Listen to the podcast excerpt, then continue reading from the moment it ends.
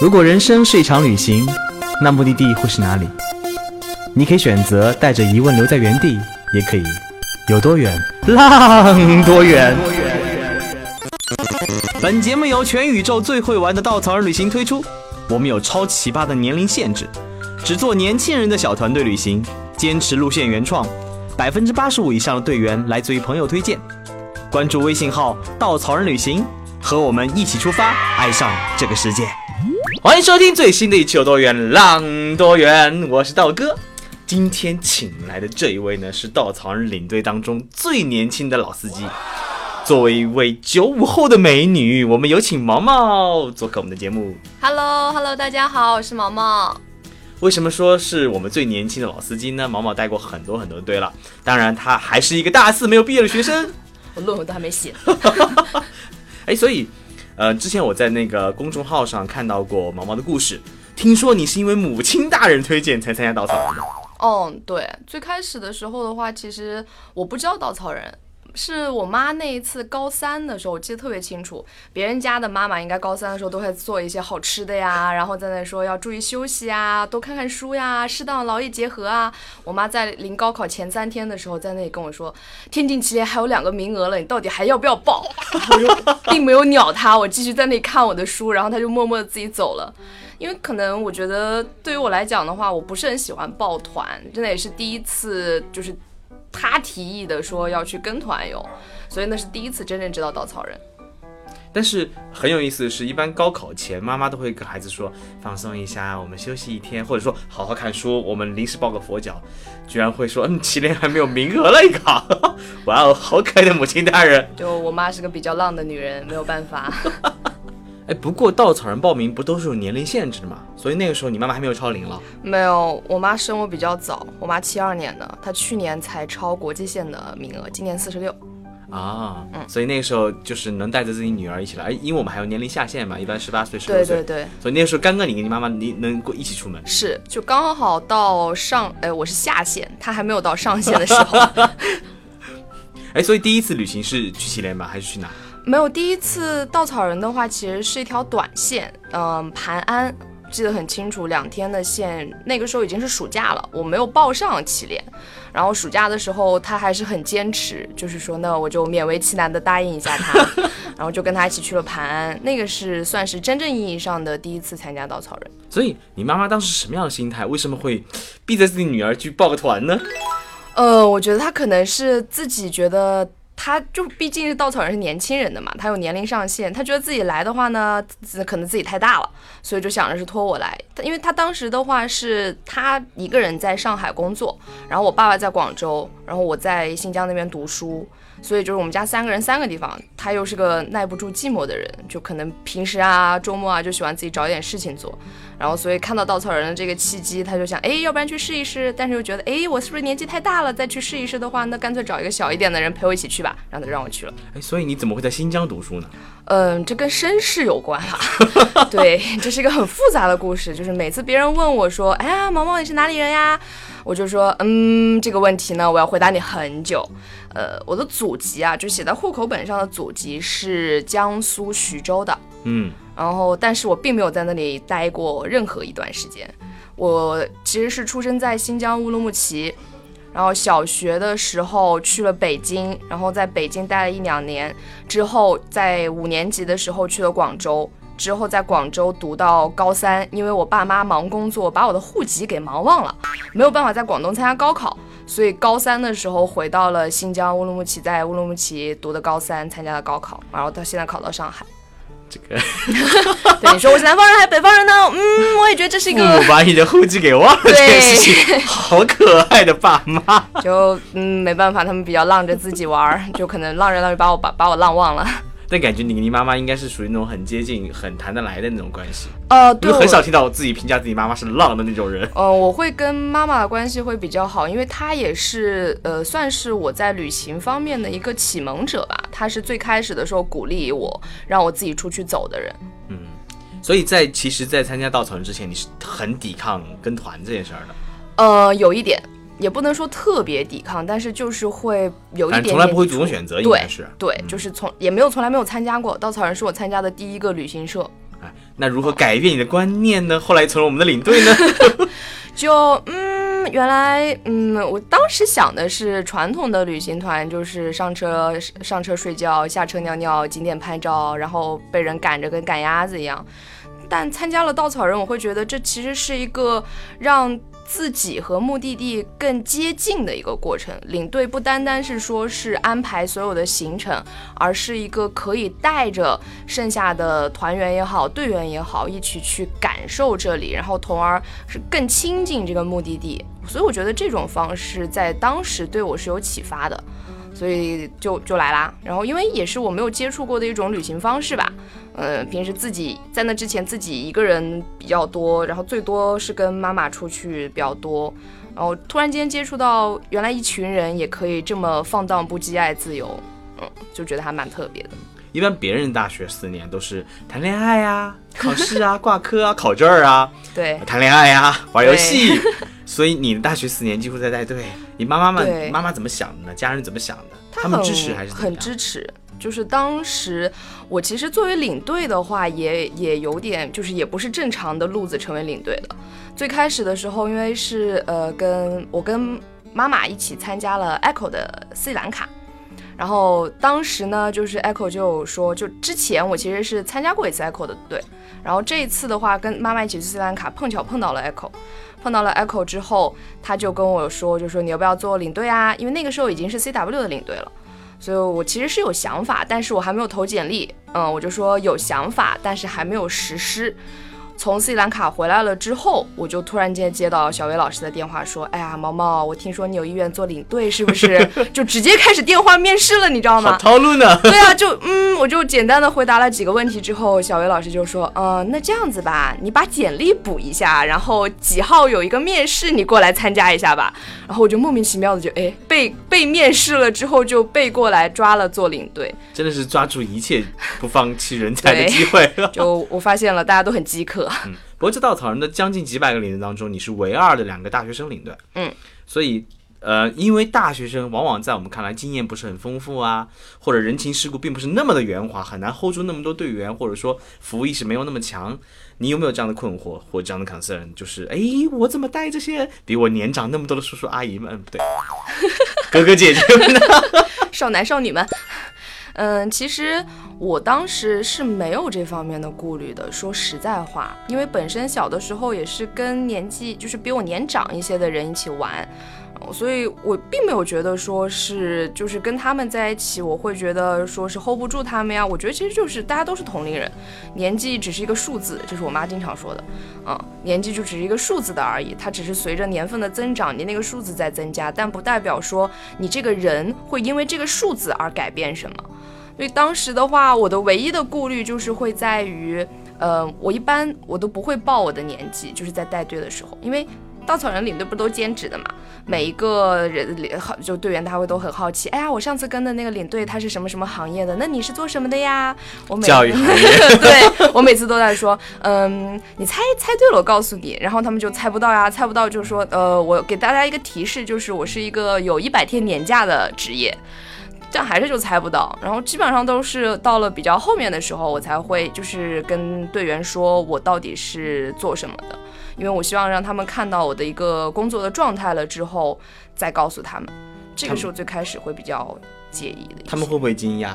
会，因为你看上去其实很学生，但是呢，你的言谈举止又不太像学生，会想，哎呦，这个小姑娘长得真差不年龄啊！就他们会觉得我年纪不大，但是不会觉得说是我还在读书，就是这种感觉。而且你大一开始带队，对，大一开始带队。那时候真的没有人怀疑过你是嗯，一看就很嫩的小学生吗？学生吗？没有哎，他们最多猜我研究生。大一的时候最多猜我研究生，没有猜到说是啊还在读大二大一那种感觉没有。真厉害！那带那么多年的队，有没有觉得特别有趣的事儿？因为毕竟不像普通大学生每天在寝室过日子一样，其实你已经走南闯北，走遍世界很多角落了。我觉得过程当中应该会发生很多有趣的事儿吧。有趣的事情的话，我觉得其实，呃，有很多啦，就是自己经历的也好，带队的时候经历的也好。最近的话，我觉得有一个故事我还蛮，就是还蛮特别的一个经历，就是我那个时候在前年还是大前年，我去日本。嗯，自己去跟朋友一起去的，当时是在京都，然后我们是住在二条城边上的一个旧的一个居民区，然后那一片区域的话，大概就是二战之后建的，条件的话就是就一栋一栋的小独栋啊，但是 bug 就是在于它是没有室内，就是没有独立的浴室在自己每一个房间里面的，只有洗手间。那那一个社区的人怎么去洗澡呢？他们就是有一个公共的一个浴场。然后每个就是社区，他们会买那种入浴券，然后就会去到那个浴场里面去洗澡。我们住的那个地方呢，当时去的时候，Airbnb 的老板就有提供说，哎呀，这是入浴券，你们要洗澡的话就可以去那一边。然后当时是冬天，一月份、二月份，跟我一起去的是一个南方的小姑娘，南方的小姑娘就是就南到广东的那种南方的小姑娘，嗯。它呢，其实就是我不知道是不是有其他小伙伴有没有那种感觉，就北方其实那种大浴室啊，那些大澡堂子啊，其实很常见的。啊，我以前在新疆的时候，冬天也是去澡堂子洗澡，大家赤裸相见啊，就很正常啊，就是一个大学宿舍不都这样子吗？对啊，但是现在其实我们的宿舍已经是独立开了。哇，对，然后那个时候的话，就是小姑娘其实还受不了，因为南方没有这个方面的习惯，就是包括在大学宿舍也是，我同学、我朋友他们南方的那边也是比较少的有公共的那种浴室的。所以他有一点点介意，然后但是那一天其实还蛮累的，就出了很多汗，我们就说，哎呀，算了算了，去吧。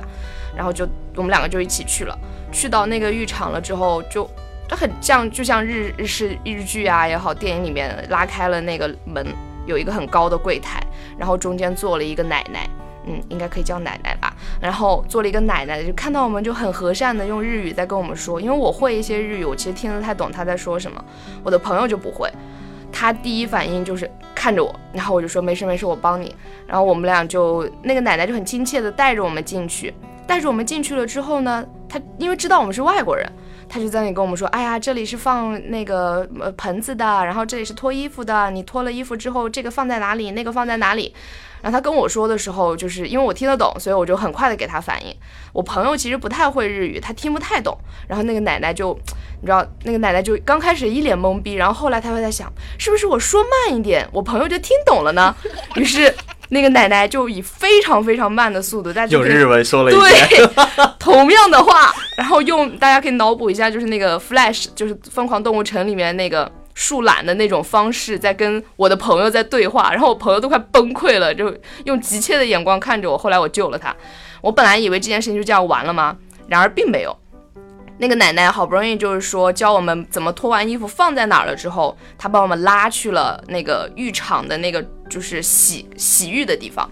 因为在日本的话，他们其实不会是淋浴，一般是跪浴，所以那一个浴头的话都会比较矮，你需要跪在那里洗，然后那个高度才可以的。他就开始跟在那里跟我们教我们怎么样跪下来洗，跪下来的时候那个板子要怎么垫，然后跪的时候才不会痛。然后我们俩就万脸懵逼的看着那个奶奶，就会很尴尬。然后好不容易他教完了之后，我们想，哎呀，这下终于完了吧？所以我们想的就是赶快的冲一下澡，就就离开了嘛。但是，一般的日本的浴场，它还有那些泡那些汤，就有点像如果去过这某乐汤之类的那一些那些浴场的话，他们要泡一泡之后才会洗。我们就就是想的是，就冲一下就就回去了，就不要去泡了。然后之后，其实那个浴场里面大概就只有七八个人，就我们两个人是年轻人，剩下的五六个其实都是奶奶级别的。我们俩在那里洗的时候，我们我们还躲在阴暗的小角落里面，想不要被人看到，快快洗完。有一个奶奶正在我们洗完正准备走的时候，戳了戳我们，说就是对我说，她说：“哎呀，你们是不是呃外国人呀？然后来这里干什么呀？会不会洗呀？我教你怎么洗吧。”然后完了。我们就被就被 就被另外一个奶奶抓住了，好不容易摆脱了一个奶奶，又被另外一个奶奶抓住了。那个奶奶就开始跟我们讲，哎呀，这个毛巾应该怎么叠，然后叠完了之后怎么放在头上，泡的时候应该先去硫酸池泡，然后之后呢再去那个温水里面泡。然后她不单单是跟我们说，她还是带着我们一起泡，你知道吗？然后把我们放在那里之后还帮我们计时，然后他在那里跟我们尬聊，嗯，你们从哪里来呀？哦，我说我说我从上海这边过去的，然后说哎呀上海呀，我也去过上海，然后就在那里说你们是学生吗？我们说嗯，然后之后好不容易泡完了，也尬聊完了，我们想终于要结束了吧？没有，还没有，然后。那个奶奶说：“哎呀，泡完了，我们来搓背吧。”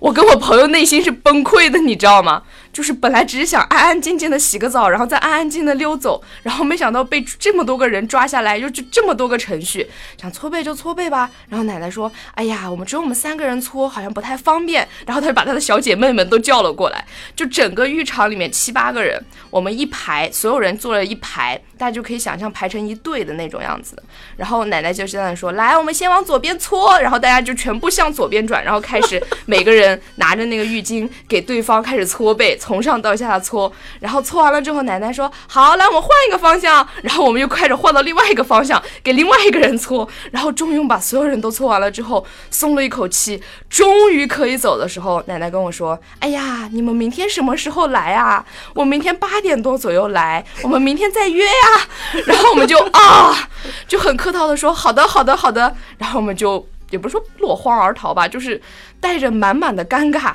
就出去了，穿了衣服，然后就走了。然后这一件事情，其实当我们洗完澡在回去的路上的时候，我们两个人都在回味这件事情，都觉得太神奇，应该很开心的微笑，因为你离开那里，而且还是一段很有趣的跟当天相处的经历。对，就是，但是你知道那个感觉真的是很尴尬，你知道，重点是你穿着衣服还好，没有穿衣服，然后他还是很认真的在教你说你要应该怎么样洗。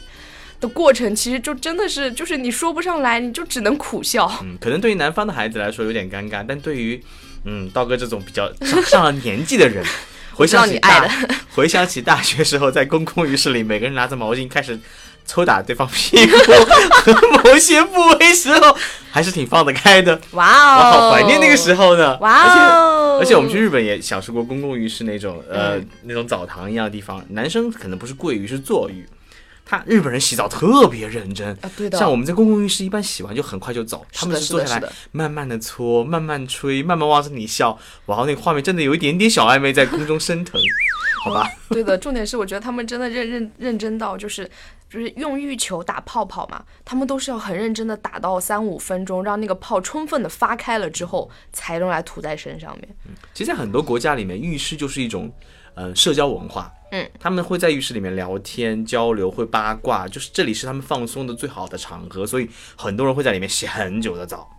是的，是的，是的。嗯，好，说到 那么有趣的故事，其实带队那么多年，也应该发生过很多很多好玩、有趣或者很温暖的故事吧？哦，有，嗯，其实很多啦。就是如果是最近的话，其我我其实昨天就这个事情是我今天早上五六点钟的时候我才看到的，嗯。我看到我的新疆的一个队员，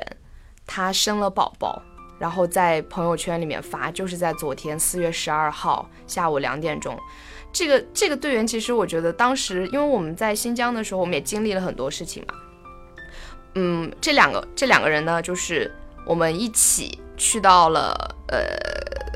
哪里？喀纳斯。当时他们两个人其实还是就是。初步阶段啊，就是刚处女朋友，热恋期并没有，并没有，就是还没有热恋期，就是确定了关系，对对对对对对，确定了关系，但还没有深深一步发展，因为分都分房睡的嘛，你看分房睡，对，朦胧期，对，就分房睡的两个人。然后最开始的时候，我们就就觉得这哎，这两个男就是那男生也很有趣，然后女生也很逗逼。然后之后慢慢慢了解，我们一起经历了我们在新疆的时候遇到我们司机，然后有出了一些 bug。然后慢慢到最后来，就是我们他他们两个能够接到我各种梗，就比如说像什么魔力麦克这种梗，他们都可以接得到。就嗯，大家可以自行去百度魔力麦克到底是什么。就魔力麦克不是一部电影吗？是的，对的，脱衣舞男电影。是的，身材很好。是的，嗯，查理我为什么要知道这个事情？就 我不 嗯，所以就是当时我们一起玩的也很开心，然后也也共同经历了一些事情，就让我们情愫会更深。后来其实我们也一直有联系，直到去年去年的十前年十二月份吧，应该是前年的十二月份的时候，男生突然间联系我说，他说毛毛，嗯，我想要求你一件事情。然后我突然间觉得，嗯，发生了什么？然后他就说，因为姑娘的外婆生病了，所以他们决定结婚。虽然买了戒指，然后也定了日期，但他他没有求婚，他觉得他欠了一个姑娘这个仪式。哇，好暖哦！对，男生真的是很，嗯，就是毕竟你知道他非常理工的一个男生，也不能说是直男吧，但是他会心思很细。然后男生就说，所以就是因为。毕竟他们俩在最朦胧的时候，然后慢慢发展到热恋，然后甚至到结婚，都是我们新疆这一个团里面的小伙伴，我们有见证嘛，就是间接性的见证也好，所以他就觉得说，希望能够我们帮他去做这个事情，然后我们就说好呀，我们就组了个局，呃，我当时的话，我们有两个小伙伴，他是在杭州，在杭州，呃，小伙伴，我们就想，那既然是这样子的话，我们也很久没见了。那我们就去杭州去见另外那两个小伙伴吧，然后顺便就想着说，那要不然就干脆就在杭州求婚，然后男生就骗女孩子说，呃，他会在十一求婚，然后我也觉得这个真的是，你求婚就求婚嘛，你还告诉人家你什么时候求，我当时也真的是没有话讲了，我说行吧，啊，你说都说了，那你就说十一球吧，所以我们当时就定杭州定的比较早，是去年。去年三月份，去年三月份定下来说要去杭州，姑娘完全不知道，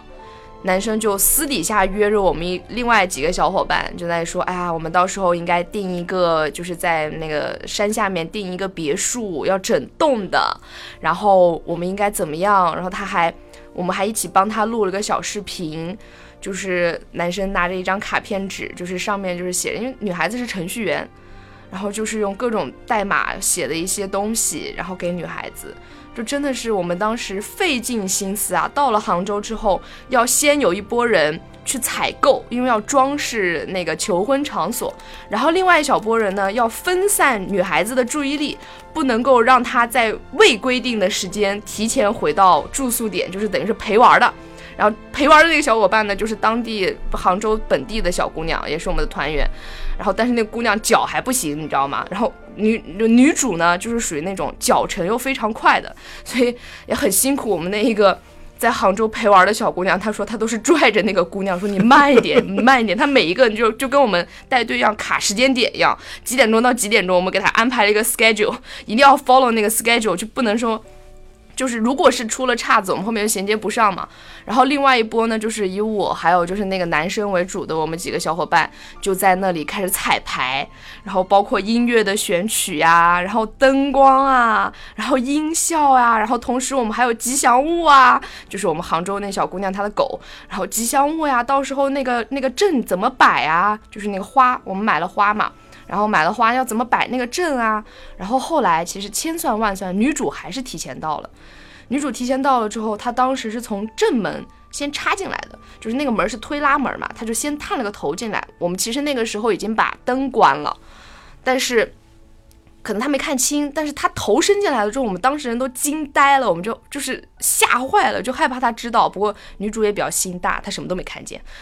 她后来我们问她说她看见吗？她说她什么都没看见。然后后来我们。以男主为为首，慢慢把他骗到去正门的时候，一打开门，音乐一响，灯光一开，然后男主拿着那个牌子站在那一堆玫瑰花中间，然后跟他在那里念他给他写的那些东西的时候，你知道当时那个氛围，哇！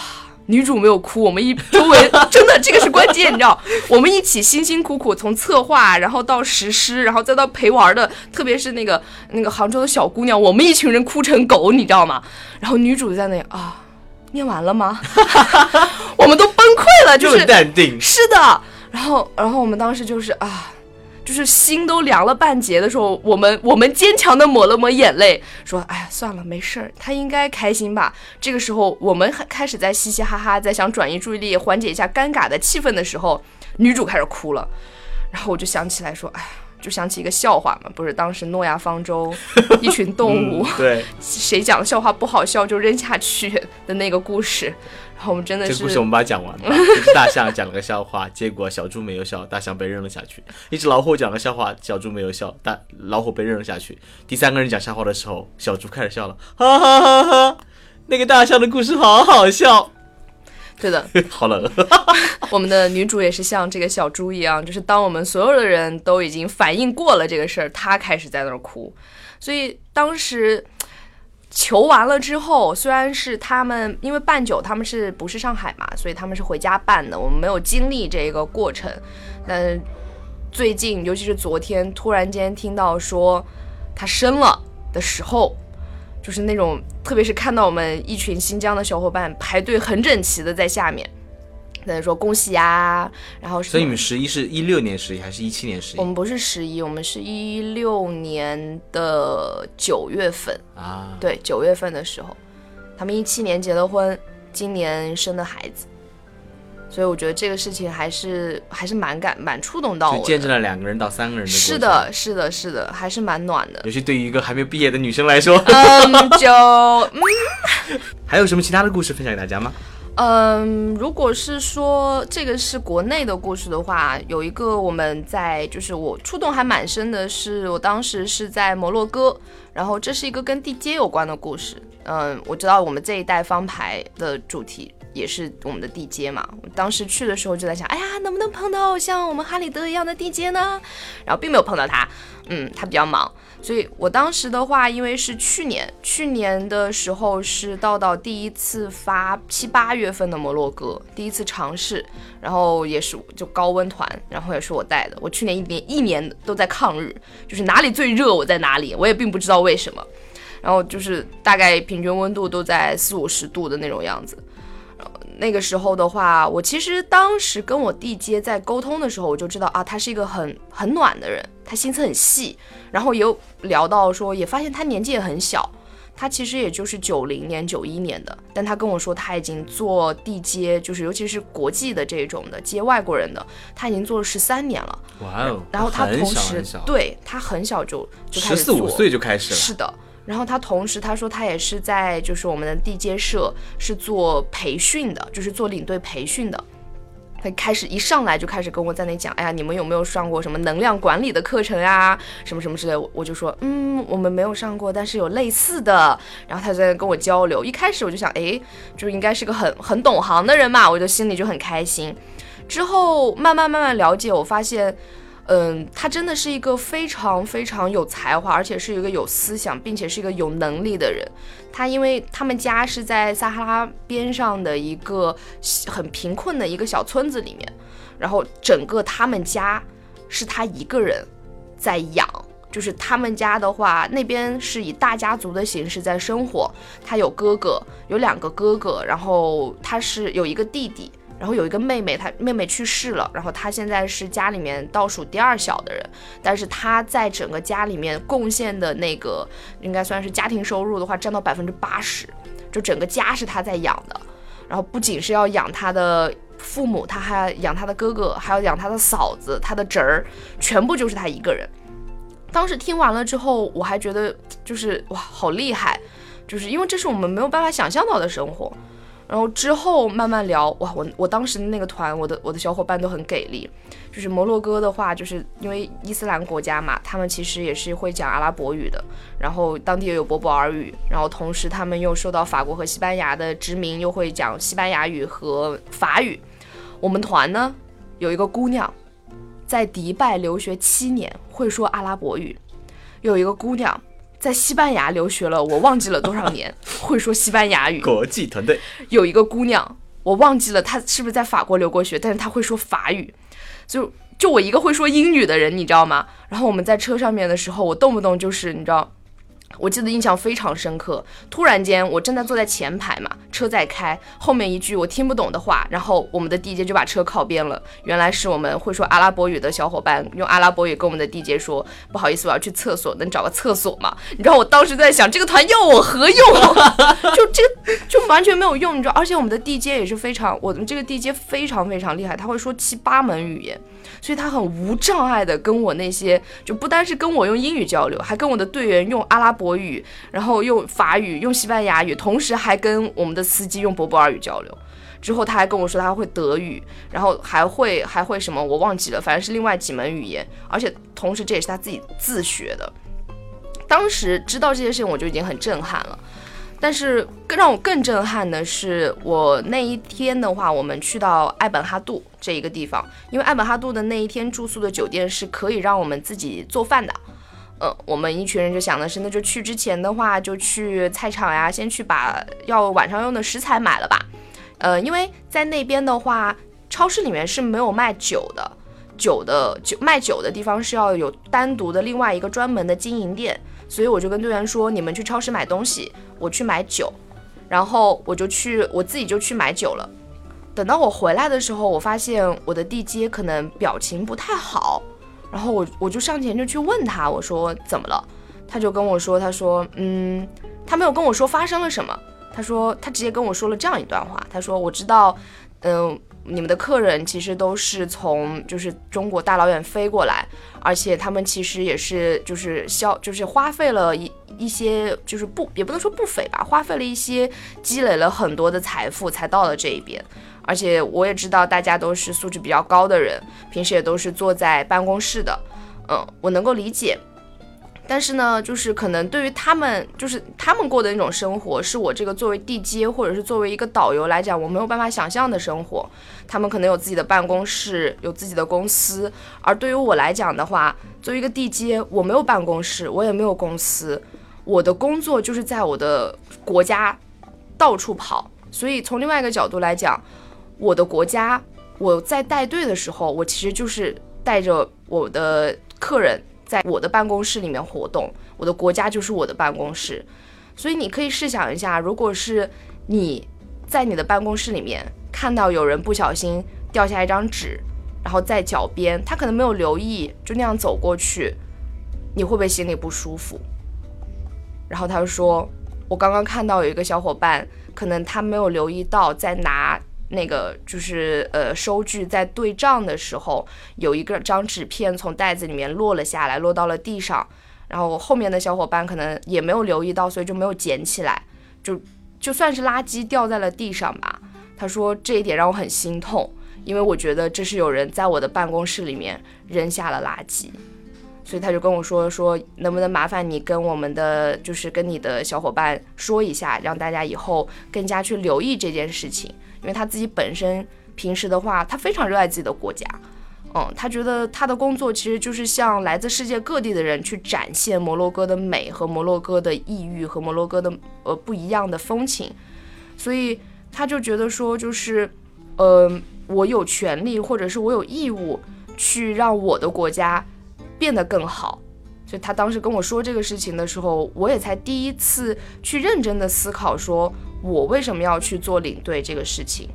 哦，我为什么要在不单单是在国内，同时也要做国际领队这个事情？那个是我在当时当下听完他跟我说这段话了之后第一个反应。嗯，我很久都没有说话，我大概跟他跟我说完这个事情，我大概愣了三秒在那一边，然后之后我就跟他说：“好的，我明白了。”我把这个故事告诉我的小伙伴的时候，车上的人也大概有三秒钟没有说话，那种感觉你没有办法去形容。就是有一个东西插到了你，但是就像你插到手里面的肉刺儿，你没有感觉，但是你稍微碰一下，你会痛一下；稍微碰一下也会痛一下。但是你拔出来的时候，又觉得好像并没有那么痛，但是你还是要把它拔出来的那种感觉。我不知道这样形容能不能懂，好像有点乱啊。证明我们都在意这件事情本身，其实，嗯嗯，这也是我觉得旅行最大的魅力吧。我觉得世界的不同。世界多元，让我们看到各种不同的样子，在这不同样子当中，我们去看到不同的观点、不同的冲突，或者说，呃，不同的想法，而让我们自己变得不一样。对的，我觉得几次带队的话，就是尤其是在嗯欠发达国家吧，那一些地接，他们给我的感触，还有司机，都还蛮印象都还蛮深的，就。不单是摩洛哥，我还有之前带蓝卡的时候的一个地接，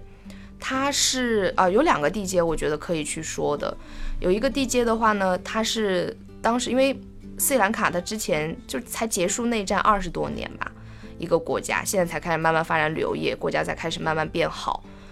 我的这个地接他是前海军陆战队的人，他是当时内战的时候是真真实实上过，就是看过这一些发生，就是发生的这些不好的事情的。后来他退役了，退役了之后再做地接这个事情。嗯，我印象很深的是，就是有一天晚上，他就跟我说，我们要不要一起聊聊天啊？我说好呀，然后我就带着酒就跑去了他的房间，我们一起在那里聊。他就跟我说，他说其实他很开心看到这么多的人，尤其是这么多嗯其他国家的人愿意来了解他的国家，或者是愿意去配合他在做的事情。他真的是觉得我们稻草人团队的小伙伴是给到他感觉是那个当下为止，他之前那次是第一次跟稻草人嘛，也是跟我第一次合作。当下为止是觉得他是合作过那么多国家的游客里面感觉是最好的，不管是素质也好呀，还是说是文化内涵也好。重点是，呃，我们的小伙伴会愿意去听他的分享，愿意去听他讲自己的国家，他觉得这一点让他很自豪。因为他每次当他说到自己的国家和那些历史的时候，他其实是有他自己的民族自豪感在的。嗯，他觉得这是我们在尊重他，所以他会很就是很感激当时很认真听他讲那些小伙伴。然后之后，因为他是海军陆战队的嘛，我们有简单的去聊一下就是内战的那一些事情。他有说，因为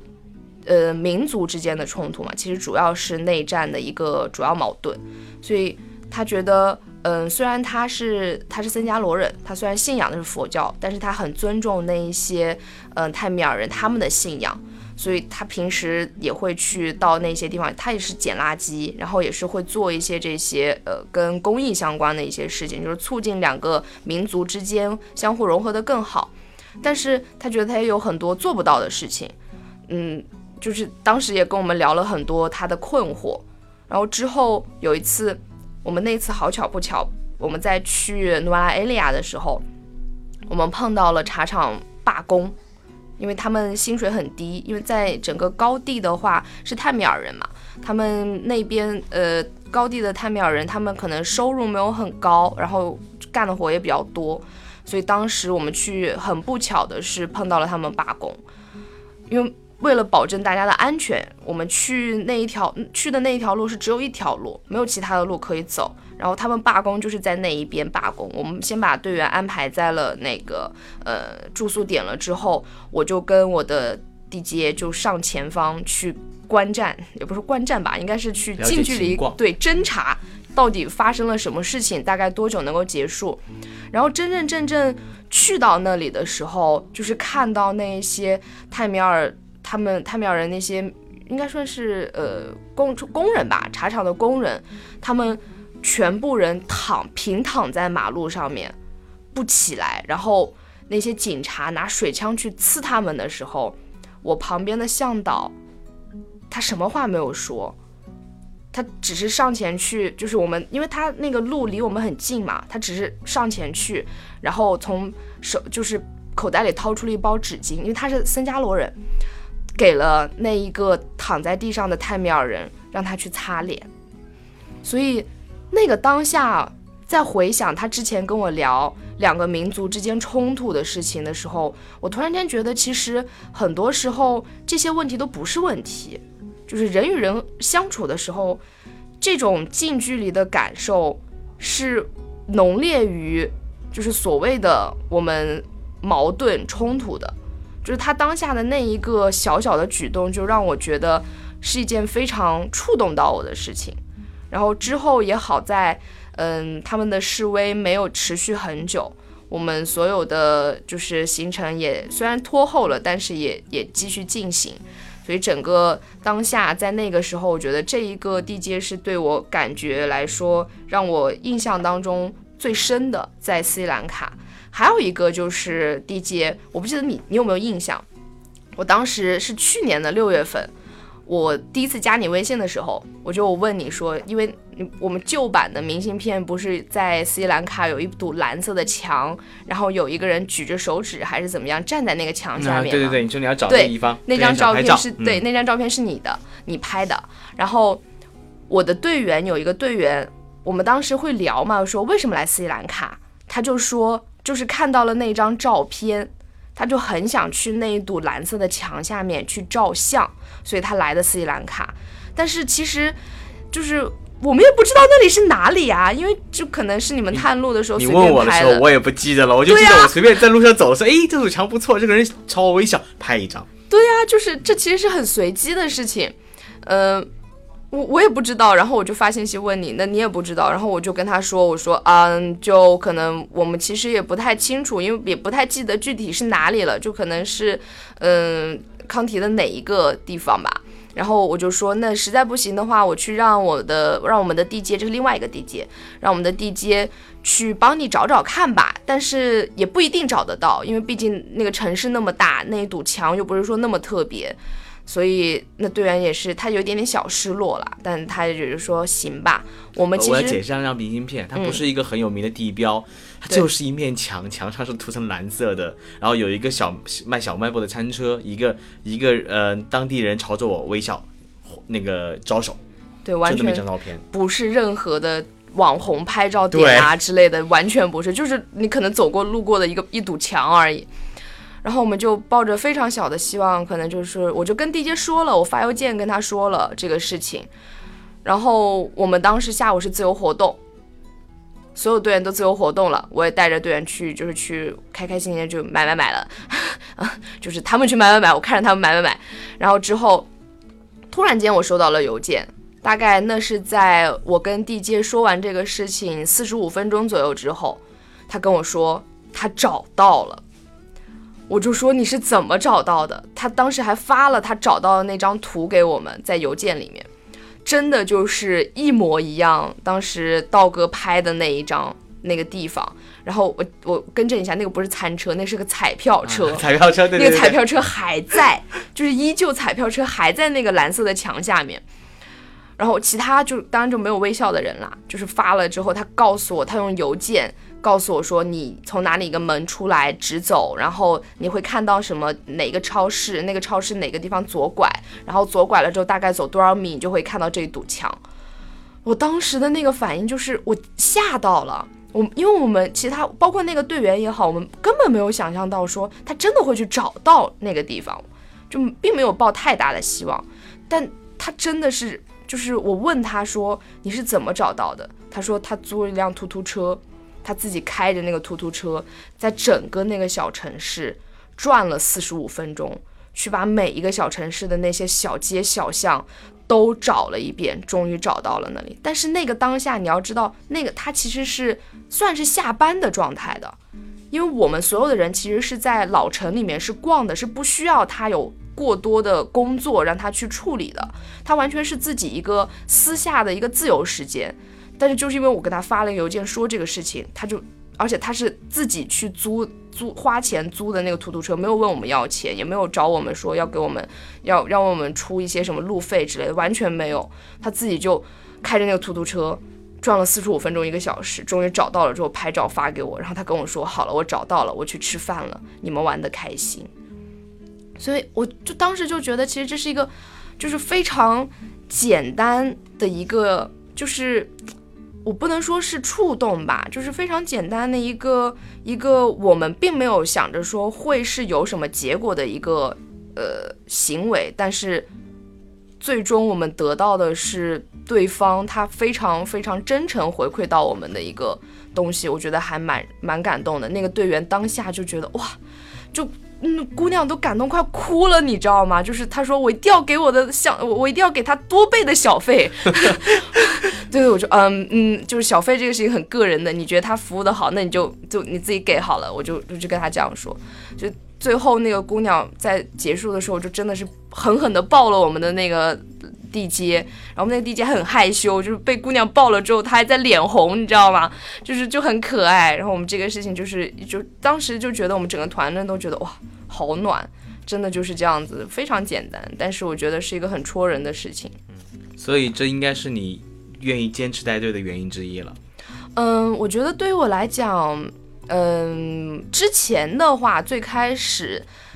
为什么来带队，或者是为什么来做领队，就是很简单啊，冲着所谓的免费公费旅行，这样说会不太好。很多人开始都是这样想的，直到开始工作，发现啊，这一点都不是免费旅行，好吗？完全是工作，而且很累。对，所以就是，而且那个时候的话，因为自己在最开始，我十六岁开始自己出去玩嘛，自己自己规划行程。嗯，从最开始中学自己背包出去玩的时候，对于目的地是很重要的这件事情，对于目的地的向往，到后来高中高中左右，嗯，高中到大一的时候，就是觉得目的地并不是最重要的，跟谁一起去才是最重要的。因为可能跟朋友、跟家人，甚至是跟爱人一起出去，你去的同样的地方，但是感受不同。然后做了稻草人，认识了稻草人之后，会发现，诶，原来一群人其实也可以玩的这么疯，一群人其实也可以玩的这么洒脱。然后慢慢慢慢成为了领队之后，我会发现说，嗯，对于我来讲，现在来讲的话，去哪儿不重要，因为我哪儿都想去。嗯，跟谁去也并不重要。而对于路上面，我可能我期待遇到，或者是不期待遇到，或者是说我们并没有说想要相遇的这些人，这种相遇才是让我觉得是最有趣的点，同时也是让我接下去想要去继续做领队这个事情的一个动力吧。嗯就是遇见，对，无论是与呃队员的遇见，与当地人的遇见，是的这种，遇见会是值得你珍惜的一堆财富跟经历。是的，嗯，好了，谢谢毛毛今天的分享。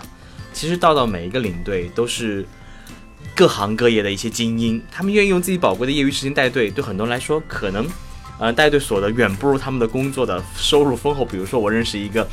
刚刚卖掉自己公司，获得两点六个亿收入的一个领队，好想抱大腿哦。谁呀谁呀谁呀？呃，这个我们私下讨论。其实也正如这样的一份对世界好奇的初心，想把更多的快乐传递给同龄人的热情，让他们坚持了下来。感谢毛毛今天做客，和我们分享了这么多的故事。我们下期节目会继续请他来分享在独自旅行中发生的一些有趣的故事和经历。谢谢大家，我们下周再见，拜拜。